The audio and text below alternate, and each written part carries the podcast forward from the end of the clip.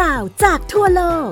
ที่จะทำให้คุณเปิดมุมมองทางความคิด และเข้าใจในสิ่งที่เป็น เล่ารอบโลก โดยปิติสีแสงนาม ครับคุณผู้ฟังที่รักทุกท่านกลับมาพบกับผมปิติสีแสงนามและไทย PBS Podcast เล่ารอบโลกกันในตอนใหม่แล้วนะครับสำหรับวันนี้ก็ยังคงเป็นเรื่องราวของนารายอวตารปางที่ 8 นะครับ กฤษณาวตารนะครับ ซึ่งจริงๆแล้วปางนี้ก็ถือว่าเป็นปางที่มีความสำคัญมากนะครับ เพราะว่าไปคาบเกี่ยวทับซ้อนนะครับอยู่กับอีกหนึ่งมหากาพย์ซึ่งก็เป็นรากทางวัฒนธรรมของชาวอินเดียเลยนะครับ นั่นก็คือมหากาพย์มหาภารตะนะครับ ซึ่งพระกฤษณะเองนะครับหลังจากที่มีบทบาทในการปราบพญากังสะไปแล้วนะครับ ที่ผมเล่าให้ฟังนะครับ แล้วก็มาสร้างเมืองทวารกาหรือว่า ทวารวดีเรียบร้อยแล้วนะครับ ปัจจุบันก็เชื่อว่าทวารการหรือว่าทวารวดีเนี่ยก็อยู่ในรัฐอุตรประเทศนะครับของประเทศอินเดีย เรื่องราวของมหากาบมหาภารตะก็เกิดขึ้นนะครับ แล้วก็แน่นอนพระกฤษณะซึ่งก็เป็นวงของกษัตริย์เองก็มีพระญาติพระวงศ์นะครับ ที่หลีกเลี่ยงไม่ได้ที่จะต้องเข้าสู่มหาสงครามมหาภารตะด้วยนะครับ วันนี้ก็เลยจะขออนุญาตนำเอาเรื่องราวของบทบาทของพระกฤษณะนะครับใน มหากาบมหาภารตะมาขยายความเพิ่มเติมนะครับ Hare Krishna, Hare Krishna, Krishna Krishna, Hare Hare, Hare ก่อนอื่นคงต้องปูพื้นนะครับสำหรับคุณผู้ฟังท่านไหนที่อาจจะไม่ค่อยคุ้นชินนะครับกับมหากาบมหาภารตะนะครับ มหากาบมหาภารตะนะครับ หรือว่าบางครั้งก็เรียกๆกันเป็นสั้นๆว่าภารตะเลยด้วยซ้ำนะครับ ซึ่งก็เป็นชื่อที่มาของ หลาย ๆ ครั้งเวลาเราเรียกชาวอินเดียเนี่ยเราก็เรียกว่าบารัตนะครับหรือว่าภารตะหรือว่าบารัตนะครับซึ่งก็เป็นที่มาของชื่อพาหุรัตด้วยนะครับที่ที่คนคนไทยเชื้อสายอินเดียอาศัยอยู่เป็นจำนวนมากนะครับ Little India ของประเทศไทยก็ชื่อบารัตนะครับหรือว่าพาหุรัตนะครับซึ่งมหากราบมหาภารตะเนี่ยถือว่าเป็นหนึ่งในสองมหากราบที่ยิ่งใหญ่ที่สุดของอินเดียนะครับก็คือควบคู่กันกับนารายอวตารปางที่7นะครับนั่นก็คือรามายณะนะครับ มหากาบมหาภารตะเนี่ยแต่งขึ้นมาเป็นสโลกภาษาสันสกฤตนะครับเเป็นต้นทางของคัมภีร์หลายคัมภีร์มากในศาสนาพราหมณ์ฮินดูนะครับ ซึ่งหนึ่งในคัมภีร์ที่หลาย ๆ ท่านอาจจะเคยได้ยินนะครับ นั่นก็คือคีตาหรือว่าพักวัตคีตานะครับ ซึ่งก็เป็นคำบอกเล่านะครับ เรื่องของหน้าที่การทำหน้าที่ให้สมบูรณ์พร้อม เพื่อที่จะไปสู่จุดหมายก็คือโมกษะ โดยการบอกเล่าเนี้ยเป็นบทสนทนาระหว่างพระกฤษณะกับอรชุนนะครับในยามที่อรชุนเกิดความอ่อนไหวนะครับที่ตัวเองจะต้องเดินทางเข้าสู่สนามรบ แล้วก็ต้องไปฆ่าฟันกับพี่น้องครูอาจารย์ญาติดิโกโหติกาทั้งหลายแหล่นะครับกฤษณะเองก็เตือนสติแล้วก็เล่าให้ฟังว่าทั้งหมดคือการกระทำตามหลักการของวันนะตามหลักการของหน้าที่ ตามตำนานเนี่ยนะครับก็มีคนกล่าวกันไว้นะครับว่าผู้ที่แต่งหรือว่ารจนา มหากราบมหาภารตะไว้เนี่ยก็คือฤาษีวยาตนะครับฤาษีวยาตเนี่ยหรือว่ากฤษณะไทยวปนายน ตัวฤาษีวยาตเนี่ยตามตำนานเล่ากันไว้นะครับว่าน่าจะแต่งขึ้นมาเมื่อประมาณสัก 2,800 ปีถึง 2,900 ปีที่แล้วนะครับแล้วก็จนถึงปัจจุบันนี้เนี่ยก็ยังถือว่ามหากราบมหาภารตะเนี่ยเป็นมหากราบที่ยาวที่สุดในโลกนะครับประกอบกันด้วยถ้อยคำภาษาสันสกฤตเนี่ยยาวมากกว่า 1.8 ล้านคำนะครับยาวกว่ามหากราบอีเลียดยาวกว่ามหากราบโอเดซีนะครับยาวกว่ากิลกาเมชนะครับของอาณาจักรโบราณมากมายนะครับแล้วก็มีเนื้อหาที่ซับซ้อนนะครับในขณะเดียวกันก็มีการมีเรื่องแทรกเรื่องเสริมนะครับมีการแต่งเพิ่มอยู่ตลอดเวลานะครับและยังเป็นการวางโครงสร้างหลักทางด้านปรัชญาทางด้านสังคม ทางด้านวัฒนธรรมนะครับให้กับ ชาวอินเดียมาจนถึงทุกวันนี้นะครับ นอกจากมหากาบมหาภารตะที่เป็นเส้นเรื่องหลักแล้วเนี่ยนะครับยังมีเรื่องแทรกเรื่องเสริมที่สำคัญนะครับอย่างเช่น เรื่องของพักวัตคีตาที่เมื่อกี้ผมเล่าให้ฟังไปแล้วนะครับ หรือว่าหลาย ๆ เรื่องนะครับก็กลายเป็นเรื่องที่คนไทยเรานำมาเป็นประยุกต์นะครับ เป็นบทละครนะครับ เป็นนิยายนะครับ เป็นเรื่องที่แต่งออกมาแยกต่างหากออกไปอีกหลากหลายเรื่องนะครับ ไม่ว่าจะเป็นเรื่องของ สกุลตลา สาวิตรี กฤษณาสอนน้องนะครับ พระนนท์อนิรุตอย่างนี้เป็นต้น มหาภารตะเนี่ยนะครับเป็นเรื่องราวของความขัดแย้งระหว่างพี่น้องสองตระกูลนะครับ ซึ่งก็ตระกูลหนึ่งก็ตั้งตัวเองอยู่ที่ฝั่งแม่น้ำของยมุนานะครับ ก็คือกรุงนิวเดลีณปัจจุบันนี้ อีกตระกูลหนึ่งนะครับก็ตั้งตัวเองอยู่ที่ฝั่งแม่น้ำแกงกาหรือว่าแม่น้ำคงคานะครับ ซึ่งก็คือเมืองวาราณสีในปัจจุบันนี้นะครับ โดย 2 ตระกูลนี้ก็คือตระกูลเการบนะครับกับตระกูลปานดบนะครับซึ่งทั้ง 2 ตระกูลเนี่ยก็สืบเชื้อสายมาจากต้นทางเดียวกันนะครับก็คือเท้าพรตหรือว่าพระตะนี่แหละนะครับเจ้าเมืองกรุงหัสตินาปุระนะครับซึ่งกรุงหัสตินาปุระเนี่ยก็คือปัจจุบันนี้ก็จะตั้งอยู่บริเวณชายขอบของกรุงนิวเดลีนะปัจจุบันนี้นะครับกรุงหัสตินาปุระเนี่ยนะครับก็ จะตั้งอยู่ในบริเวณที่ใกล้เคียงกัน และเป็นสนามขนาดใหญ่ และกลายเป็นสนามรบด้วยนั่นก็คือ ทุ่งกุรุเกษตรนะครับ ก็เนื้อเรื่องเนี่ยมีทั้งหมด 18 บับนะครับ ซึ่งยาวมากนะครับ 18 บับเนี่ยเริ่มต้นตั้งแต่การร่ายยาวถึงเรื่องของชาติกำเนิดของเจ้าชายในแต่ละวงนะครับ เรียกว่าอาทิกบับนะครับ หรือว่าบับแห่งการเริ่มต้น ซึ่งประกอบด้วยบับย่อยเนี่ยหถึง19 บับนะครับ แล้วก็มาถึงสภาบับนะครับ สภาบับเนี่ยคือเรื่องของการที่พวกปานดบเนี่ยถูกไล่ออกไปแล้ว แล้วไปสร้างพระราชวังแห่งใหม่นะครับ จนจบลงด้วยการที่มาเล่นพนันสกากัน แล้วก็เสียบ้านเสียเมืองนะครับ จนทำให้พวกปานดบเนี่ยต้องออกไปละเหเล่ร่อนนะครับบับตรงนี้ก็คือบับที่ 20 ถึงบับที่ 28 นะครับ ในขณะที่บับที่ 29 ถึงบับที่ 20บับที่ 44 เนี่ยเรียกว่าวรรณบับนะครับ วรรณบับก็เล่าเรื่องช่วงเวลาที่พี่น้องปานดบ5 คนนะครับ ซึ่งนำโดยทุรโยธนะครับอขอโทษนะครับขอโทษซึ่งนำโดยยุทธิธีระหรือว่ายุทธิสถิระนะครับ แล้วก็อรชุนนะครับ ต้องเดินทางออกจากเมืองอินทรปัตของตัวเองนะครับ แล้วก็ไปละเหเร่ร่อนอยู่ 12 ปีนะครับ ก่อนที่จะอะไรครับกล่าวถึง วิราชบับนะครับ วิราชบับเนี่ยก็คือท้าววิราชนะครับที่ให้ความช่วยเหลือดูแลเหล่าปานดบให้ที่พำนักอยู่ในปีที่ 13 แห่งการเนประเทศนะครับ เพราะว่าตามคำสัญญาไว้ระหว่างยุทธิธีระกับทุรโยธเนี่ยตกลงกันไว้ว่ายุทธิธีระต้องหายตัวไปเลยนะครับ ต้องไม่ถูกหาเจอภายใน 13 ปี ถ้าหาเจอก็จะต้องมาเริ่มต้นการเนประเทศกันใหม่ ปานดบเองก็ในปีที่ 13เนี่ยก็ไปปลอมตัวอยู่กับ ท้าวิราชนะครับเป็นบับที่ 45 ถึงบับที่ 48 แต่แล้วในที่สุดความขัดแย้งก็เกิดขึ้น เพราะมีคนไปค้นพบเจอพี่น้องปานดบครับ นั่นก็เลยนำมาสู่อุโทโยคะบับนะครับอุทโยคะบับเนี่ยนะครับก็คือบับที่ 45 ถึง 59 ที่พูดถึงเรื่องของการเตรียมตัวเพื่อที่จะเข้าสู่สนามรบ ซึ่งแน่นอนครับทั้งฝ่ายทุรยธและฝ่ายปานดบเองนะครับทั้งฝ่ายเการบที่นำโดยทุรยธ ฝ่ายปานดบที่นำโดยยุทธิธีระ แล้วก็มีขุนพลสำคัญคืออรชุนเองเนี่ยต่างฝ่ายต่างก็พยายามที่จะเตรียมกองทัพ แล้วต่างฝ่ายต่างก็จะไปขอความช่วยเหลือจากพระกฤษณะนะครับกฤษณาวตารพระนารายณ์อวตารนี่แหละ โดยฝ่ายเการบนะครับของทุรยธได้กองทัพอันเกรียงไกลที่สุดของของพระกฤษณะไปนะครับ ในขณะที่อรชุนเองนะครับพูดถึงความพักดีนะครับไม่ต้องการกองทัพไม่ต้องการกองกำลังใด ๆ ทั้งสิ้น แต่ต้องการเพียงแค่ ตัวของพระกฤษณะมาทำหน้าที่เป็นสารถีหรือว่าควบคุมม้าศึกให้นะครับ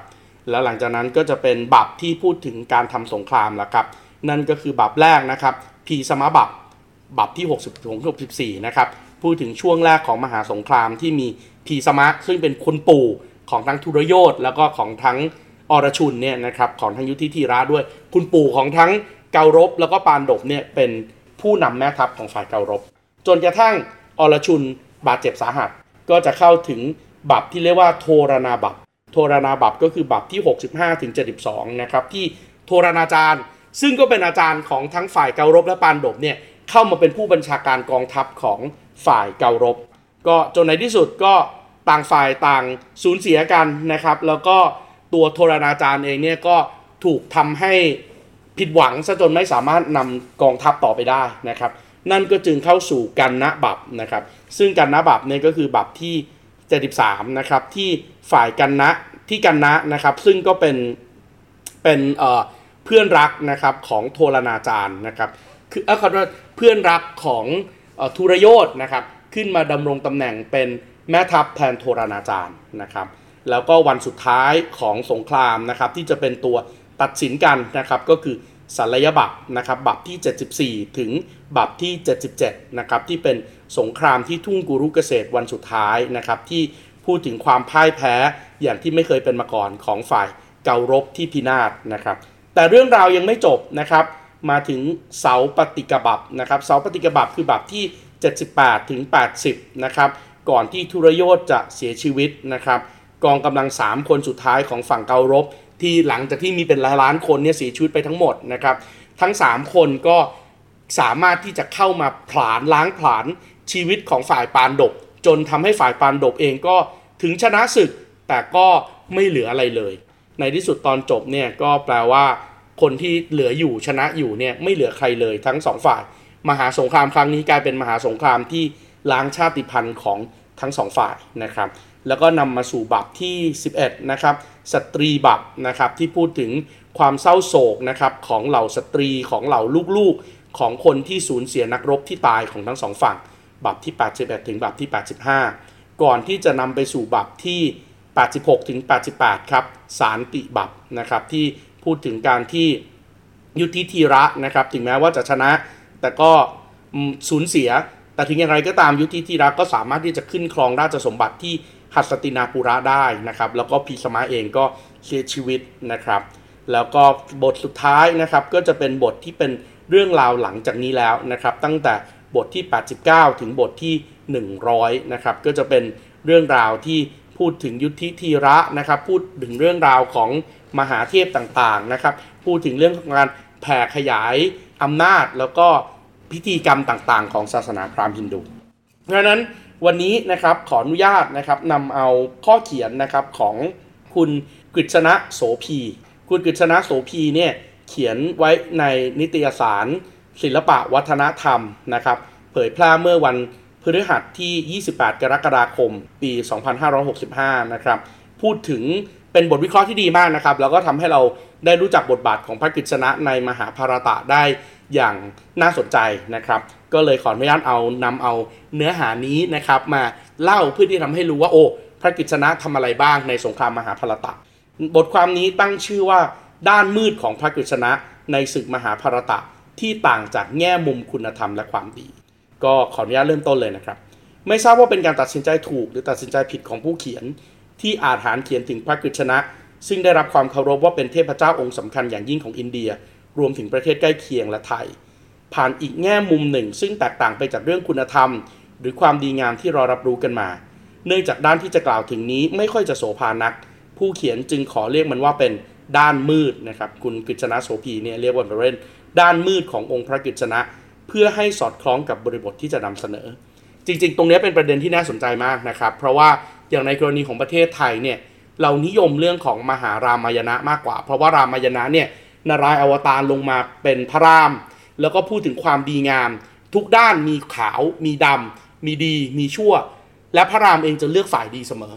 ดังนั้นการที่เลือกฝ่ายดีเสมอ พระรามจึงถูกใช้เป็นสัญลักษณ์ของการเป็นผู้ปกครองบ้านปกครองเมือง ที่ต้องยึดถึงหลักการของคุณธรรม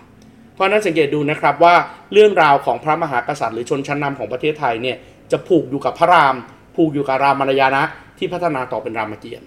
ในขณะที่เรื่องของมหาภารตะ ซึ่งมันเป็นเรื่องเทาๆ เป็นเรื่องสีสันนะครับอย่างที่ผมเล่ามาตลอดว่า พระกฤษณะเองเนี่ยก็มีชีวิตที่มีรีลา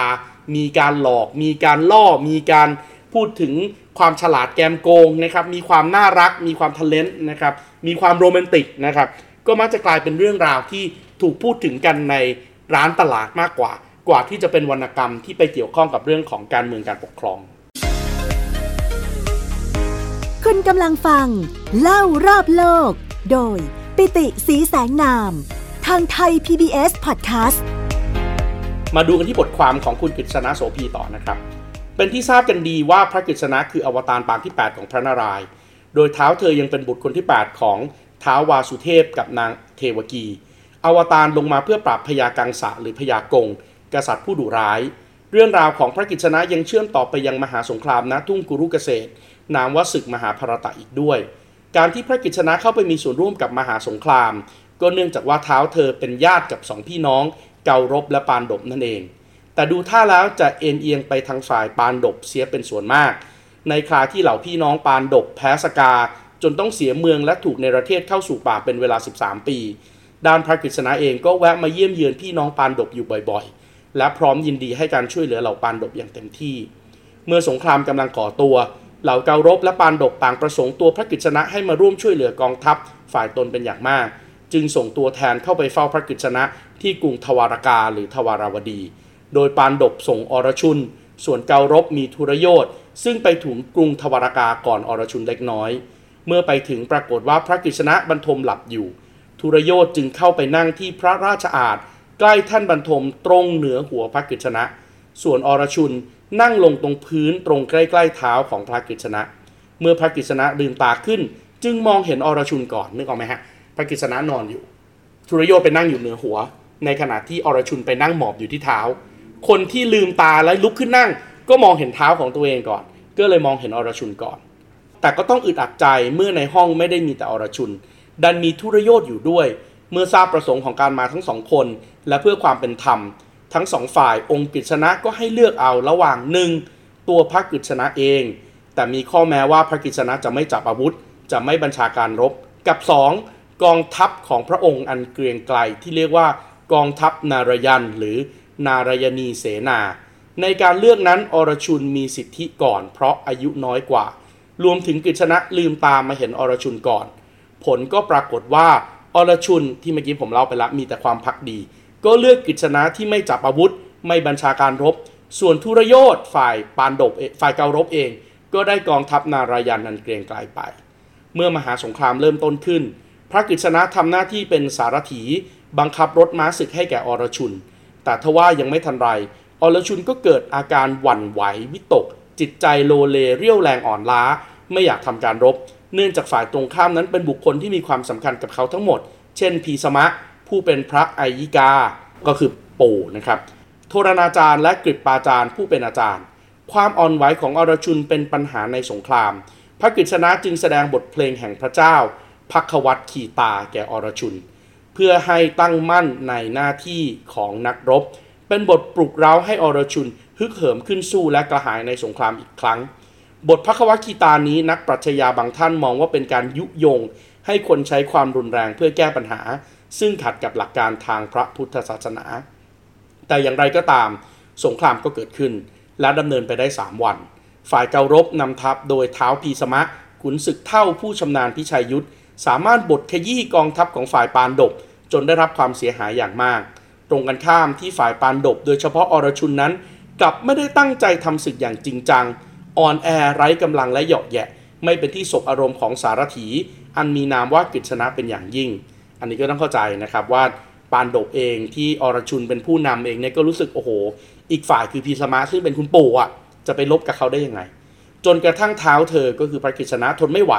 กระโดดลงจากรถศึก หวังจะไปสังหารขุนศึกเท่าพีสมะแทนอรชุน และเหล่าพี่น้องปานดบเสียเอง ซึ่งแน่นอนนั่นก็คือเสียสัจจะถูกต้องไหมครับด้วยความลืมตัวเพราะโมหะอันเกลี้ยวกล่อมตอนนี้พระกฤษณะไม่ต่างกับราชสีที่กำลังโกรธแค้นอรชุนเมื่อเห็นดังนั้น จึงวิ่งเข้าไปกอดขาพระกฤษณะไว้ เพื่อเตือนสติให้นึกถึงสัจจะที่ว่าพระกฤษณะจะไม่จับอาวุธทำสงครามเสียเอง พร้อมกันนั้นอรชุนก็ปฏิญาณตนว่านับจากนี้ไปจะรบอย่างสุดกำลัง พระกฤษณะจึงคลายโมหะ เดินกลับไปที่ม้าศึก สารต่อหน้าที่สารถี พร้อมเป่าสังทำการรบเต็มรูปแบบ เห็นไหมครับว่าจริงๆแล้ว พระกฤษณะเองก็แอบเข้าข้างอะนึกออกไหม ปลุกปลอบตลอดเวลานะครับ ให้ปานดกเนี่ยสามารถที่จะลุกขึ้นมาสู้ได้ สงครามกุรุเกษตรดำเนินมาถึงวันที่ 9 ทั้งสองฝ่ายสู้รบกันได้อย่างดุเดือด ฝ่ายปานดกไม่สามารถโค่นฝ่ายเการบลงได้ ด้วยฝ่ายเการบมีแม่ทัพอย่างพีสมะ ยอดขุนศึกเท่าผู้มีความชำนาญในการรบ และประสบการณ์สูงส่ง แถมยังสร้างความเสียหายให้แก่ฝ่ายปานดบอยู่เนืองๆฝ่ายปานดบรู้ดีว่าหากกำจัดฝ่ายเการบให้ได้โดยเร็ว ต้องกำจัดพีสมะให้ได้เสียก่อน แม้จะด้วยวิธีใดก็ตาม ปฏิบัติการเล่นไม่ซื่อเพื่อทำร้ายคนแก่จึงเกิดขึ้น และคนแก่นี้เป็นไม่ใช่คนแก่ธรรมดานะครับ แต่เป็นคนแก่ที่เป็นปู่ด้วย วันที่ 10 ของมหาสงคราม พระกิจนะก็เป็นคนยุและออกอุบายให้เลยนะครับออกอุบายให้สีขันทินแห่งเมืองปัญจาละ ลูกของเท้าธุรบัตผู้เป็นเพศที่3นะครับสิขาทินนี่ก็เป็นเป็น LGBTQ นะครับมาอยู่ข้างหน้าศึกอรชุน ด้วยรู้ว่าพีสมะ ยึดหลักกติกาสงครามอย่างเคร่งครัด ไม่ว่าจะเป็นนักรบวรรณกษัตริย์ ที่จะไม่ลักลอบทำการลบหลังพระอาทิตย์ตกดิน และที่สำคัญก็คือวรรณกษัตริย์จะไม่ลบกับผู้หญิงหรือเพศที่ 3 ฉะนั้นฝ่ายปานดบเมื่อจะสังหารพีสมะ ก็ต้องเอาสีขันทินซึ่งเป็น LGBT ออกบังหน้าอรชุน ได้ผลนะครับ เมื่อพีสมะเห็นเข้าก็ลดอาวุธลง ไม่ทำการรบ เปิดโอกาสทองให้กับอรชุน แผงสอนดังหาฝน ใส่ร่างของพีสมะ พรุนตั้งแต่หัวจรดเท้าจนล่วงลงจากรถม้าศึก แต่ร่างก็ไม่ตกถึงพื้น เพราะคันธนูที่ปักอยู่ทั่วร่างค้ำยันร่างของพีสมะไว้เสมือนเตียงลูกศร เป็นอันยุติบทบาทของขุนศึกเท่าในครานั้น พระกฤษณะเข้าแทรกแซงในสงครามเป็นระยะระยะ คราวหนึ่งเมื่ออรชุนสู้กับเท้าชยัทรสพระกฤษณะเกรงว่าอรชุนจะไม่สามารถสังหารเท้าชยัทรสได้ ตามคำสาบานก่อนพระอาทิตย์จะตกดิน เพราะอรชุนสาบานว่าแน่นอนอรชุนเป็นวรรณกษัตริย์ใช่ไหมครับจะไม่ทำการลบหลังพระอาทิตย์ตกดิน เพราะอรชุนสาบานว่าหากสังหารเท้าชยัตทรสไม่ได้ อรชุนจะปลิดชีพตนเอง โอ้และพระอาทิตย์ก็ลำจะตกแล้ว และถ้าสังหารชยัตทรสไม่ได้ นั่นก็แปลว่าอรชุนต้องตายเหรอดังนั้นพระกฤษณะจึงใช้จักรสุทัศน์ ไปบดบังแสงของพระอาทิตย์คว้างจักรไปบังแสงอาทิตย์ครับอารมณ์สุริยุปราคา ให้ดูมืดมิดเสมือนพระอาทิตย์ลับขอบฟ้า และเมื่อเหล่านักรบเห็นท้องฟ้ามืดเร็วกว่าปกติ ต่างก็แหงหน้าขึ้นมองดูด้วยความแปลกใจ ไม่เว้นแม้แต่เท้าชยัทรสพระกฤษณะเห็นว่านี่คือโอกาสเหมาะ จึงบอกให้อรชุนสังหารเท้าชยัทรสเสีย อรชุนจึงแผงสอน เสียบคอเท้าชยัทรสขาดกระเด็นไป ทันใดนั้นท้องฟ้าก็สว่างออก เพราะจักรที่บังอยู่มันหมดแล้วครับ เหตุการณ์นี้สร้างความตกตะลึงให้แก่ฝ่ายเการบ จนเสียขวัญไปตามๆกัน ฝ่ายเการบเสียผู้นำคนสำคัญและไพร่พลไปอย่างต่อเนื่อง ต่อมาแม่ทัพที่ทำหน้าที่บัญชาการรบของฝ่ายเการบอีกครั้ง นั่นก็คือโทรณาจารย์ อาจารย์ผู้สอนวิชายิงธนูให้แก่อรชุน การสังหารโทรณาจารย์นั้นยากยิ่ง เพราะกฤษณะรู้ดีว่าอรชุนคงไม่กล้าทำการรบอย่างเต็มที่กับอาจารย์ ซึ่งเคารพนับถือผู้นี้เป็นแน่ พระกฤษณะรู้ว่าโทรณาจารย์รักลูกชาย ที่ชื่ออัศวะถามาดังแก้วตาดวงใจ ดังนั้นจึงออกอุบายให้ฆ่าช้างชื่ออัศวถามา คือเอาช้างครับ และช้างตัวนี้ชื่อเดียวกันกับลูกชายของโทรณาจารย์ มาฆ่าทิ้งซะแล้วก็ให้ฝ่ายปานโดบเนี่ยเป่าประกาศทั่วสมรภูมิว่าอัศวถามาตายแล้ว อัศวถามาตายแล้ว และเมื่อเรื่องนี้รู้ถึงหูโทรณาจารย์ ผู้กำลังบัญชาการรบอยู่โทรณาจารย์ก็เสียใจเป็นอย่างมาก คิดว่าบุตรชายของตัวเองพลาดท่าเสียชีวิตในสนามรบแล้ว จึงไม่มีเรี่ยวแรงและไม่มีจิตใจที่จะรบอีก จากนั้นพระกฤษณะจึงกำกับยุยงให้ทริตทยูมนะครับสังหารโทรณาจารย์เสียในทันทีนะครับ ซึ่งทริตทยูมนี่ก็เป็นลูกชายของพีสมะเอ้ยลูกชายของพีมะนะครับเหตุการณ์ต่อมาเล่าถึงเล่กลอันแยบยนและเลือดเย็นอย่างยิ่งของพระกฤษณะ ซึ่งเกิดในคราวที่อรชุนทำการศึกกับคู่ปรับตลอดการอย่างกันนะ ด้วยกันนะมีฝีมือการยุทธที่เป็นเลิศไม่แพ้อรชุน ทั้งยังมีหอกสัตติที่สามารถปลิดชีพคนได้ครั้งได้ได้ในครั้ง แต่ว่าปัญหาก็คือหอกสติเนี่ยใช้ได้แค่ครั้งเดียวนะครับ ใช้แล้วหมด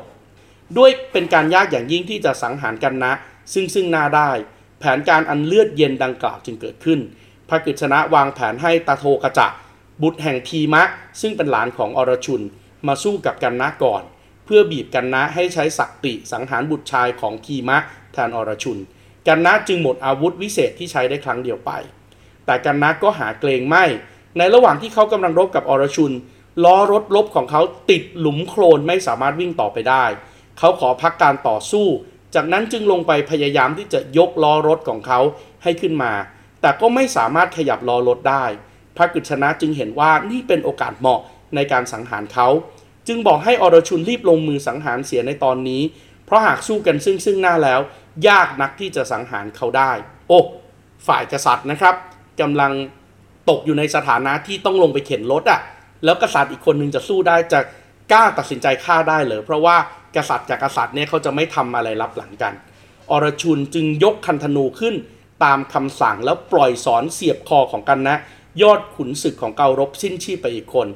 การสูญเสียของกันนะ สร้างความเสียหายและเสียใจแก่ ทุรโยธเป็นอย่างยิ่ง เห็นไหมฮะว่าจริงๆแล้วบางครั้งเนี่ยเรื่องราวของวันนะนะครับที่มันเป็นศักดิ์ศรีค้ำคออยู่เนี่ยพระกฤษณะเองก็บอกที่พร้อมให้สามารถที่จะเออสกิปสกิปไปก่อนบางครั้งก็ได้นะครับ ช่วงปลายสงครามนะครับทุรโยธหนีสงครามไปแอบใต้กอบัวในสระน้ำไทยวปายนจนกระทั่งพี่น้องฝ่ายปานดกตามหาจนเจอ จึงได้ขอมาทุรโยธจึงได้ขอท้าทุรโยธเข้าต่อสู้ตัวต่อตัว ทุรโยธจึงขอสู้กับพีมะด้วยคาถามีพลรามพลรามก็คือณอวตารของพญาอนันตนาคราชนะครับ ที่เกิดขึ้นมาเป็นพี่ชายของพระกิจสนะ มีพลรามและกิจสนะมาชมการต่อสู้ด้วยในครั้งนี้ การต่อสู้ระหว่างทุรโยธกับพีมะดำเนินไปอย่างดุเดือด แต่หากมองกันจริง ๆ แล้วทุรโยธนั้นเหนือกว่าพีมะมาก และกำลังและพีมะเองก็กำลังจะพ่ายแพ้แก่ทุรโยธอยู่รอมรอบพระกิจสนะจึงออกอุบายทำเป็นคุยกับอรชุน แต่คุยกันให้เสียงดัง ๆ ว่าถึงคราวที่ฝ่ายปานดบเล่นสกาแพ้ เพื่อที่จะกระตุ้นให้พีมะ นึกถึงสิ่งที่ฝ่ายการดบทำกับสิ่งที่ฝ่ายเการบทำกับฝ่ายปานดบ รวมถึงนางทราวปตีมเหสีของห้าพี่น้องปานดบ พร้อมบอกว่าการที่จะต่อสู้แบบยุติธรรมกับคนอย่างทุรโยธเนี่ยไม่สามารถเอาชนะทุรโยธได้ อรชุนหลังจากที่ได้คุยกับพระกฤษณะแล้ว จึงทำท่าลูบหรือตีไปที่หน้าขาของตน ส่งสัญญาณให้พีมะ ทั้งคู่รู้ทันทีว่าต้องการสื่ออะไร ซึ่งแน่นอนนะครับ โดยกติกาแล้วเนี่ยฝ่ายกษัตริย์จะไม่ตีหรือไม่ทำร้ายใต้เข็มขัดนะครับ แต่ว่าแน่นอนตอนนี้อรชุนแอบส่งสัญญาณไปที่พีมะแล้วว่าให้ทำอะไรครับ ทันใดนั้นเองพีมะก็ใช้คาถาฟาดไปที่หน้าขาของทุรโยธซึ่งการกระทำเช่นนั้น ถือว่าเป็นการผิดกฎ เพราะคาถามีกฎว่าห้ามจู่โจมไปบริเวณต่ำกว่าเอว แน่นอนครับหลังจากที่พีมะฟาดคาถาไปที่หน้าขาของทุรยธจนกระดูกของทุรยธแตกหัก ล้มฟุบลงกับพื้นไม่สามารถขยับได้อีก พระกฤษณะก็ยิ้มอยู่ที่มุมปากอย่างพอใจ ปิดฉากเจ้าชายทุรยธแห่งราชวงศ์กุรุลงนับตั้งแต่บัดนั้น หลังจากสิ้นสุดสงครามด้วยชัยชนะของฝ่ายปานดบพระกฤษณะเองก็สวมมงกุฎให้แก่ยุทธิธีระหรือยุทธิสธีระตามที่สัญญาไว้ แต่ทว่าพระกฤษณะเองก็โดนนางคานธารี ผู้เป็นมารดาของเจ้าชายเการบทั้ง 100 คน ต่อว่าเรื่องยุยงให้เหล่าพี่น้องฆ่ากันจนเกิดสงคราม พร้อมทั้งสาปให้โคดวงยาถกของฝ่ายกฤษณะฆ่ากันเองร่วมถึงก่อนให้พระกฤษณะมีจุดจบอย่างอนาถที่สุดโอ้โหพระกฤษณะเองตอนจบก็โดนสาปนะครับ พระกฤษณะไม่กล่าวว่าสิ่งใดนอกจากยิ้มรับ และไม่มีใครรู้ว่าพระกฤษณะคิดอะไรอยู่ในใจ แต่อีกไม่นานคำสาปของนางคารทารี แม่ของเจ้าชายฝ่ายเการบก็สำเร็จผล โคดวงฝ่ายยาทบหันมาฆ่าล้างกันเอง พระกฤษณะอนาจใจเป็นอย่างยิ่งอย่างที่สุด จนเดินเหม่อลอยเข้าไปในป่า จนกระทั่งถูกพานป่า ยิงลูกดอกปักข้อเท้าเสียชีวิต กรุงทวารากาหรือกรุงทวาราวดีเองก็จมดิ่งลงสู่ก้นมหาสมุทรนับตั้งแต่บัดนั้น ถึงตรงนี้เราเห็นแล้วว่าพระกฤษณะมีความเฉียบแหลมฉลาดแกมโกง ในการวางแผนเพื่อที่จะเอาชนะปานใด ซึ่งจะว่าไปก็ไม่ต่างจากเท้าสกุนิลุงของฝ่ายการดบฝ่ายของฝ่ายเการบเท่าใดนัก เพียงแต่ว่าเท้าสกุนินั้นอยู่ฝ่ายผู้แพ้และตายในสงคราม ส่วนเท้ากฤษณะหรือพระกฤษณะอยู่ฝ่ายผู้มีชนะ ผู้มีชัยชนะแถมมีส่วนช่วยอย่างมากต่อชัยชนะ นี่คือเรื่องราวของมหาบุรุษแห่งยุค ในอีกแง่มุมหนึ่งซึ่งไม่โสภานัก ทั้งนี้การเขียนเรื่องนี้ขึ้นมา จะด้วยเจตนารบหลู่ดูหมิ่นองค์ท่านเพื่อความคึกขนองก็หาไม่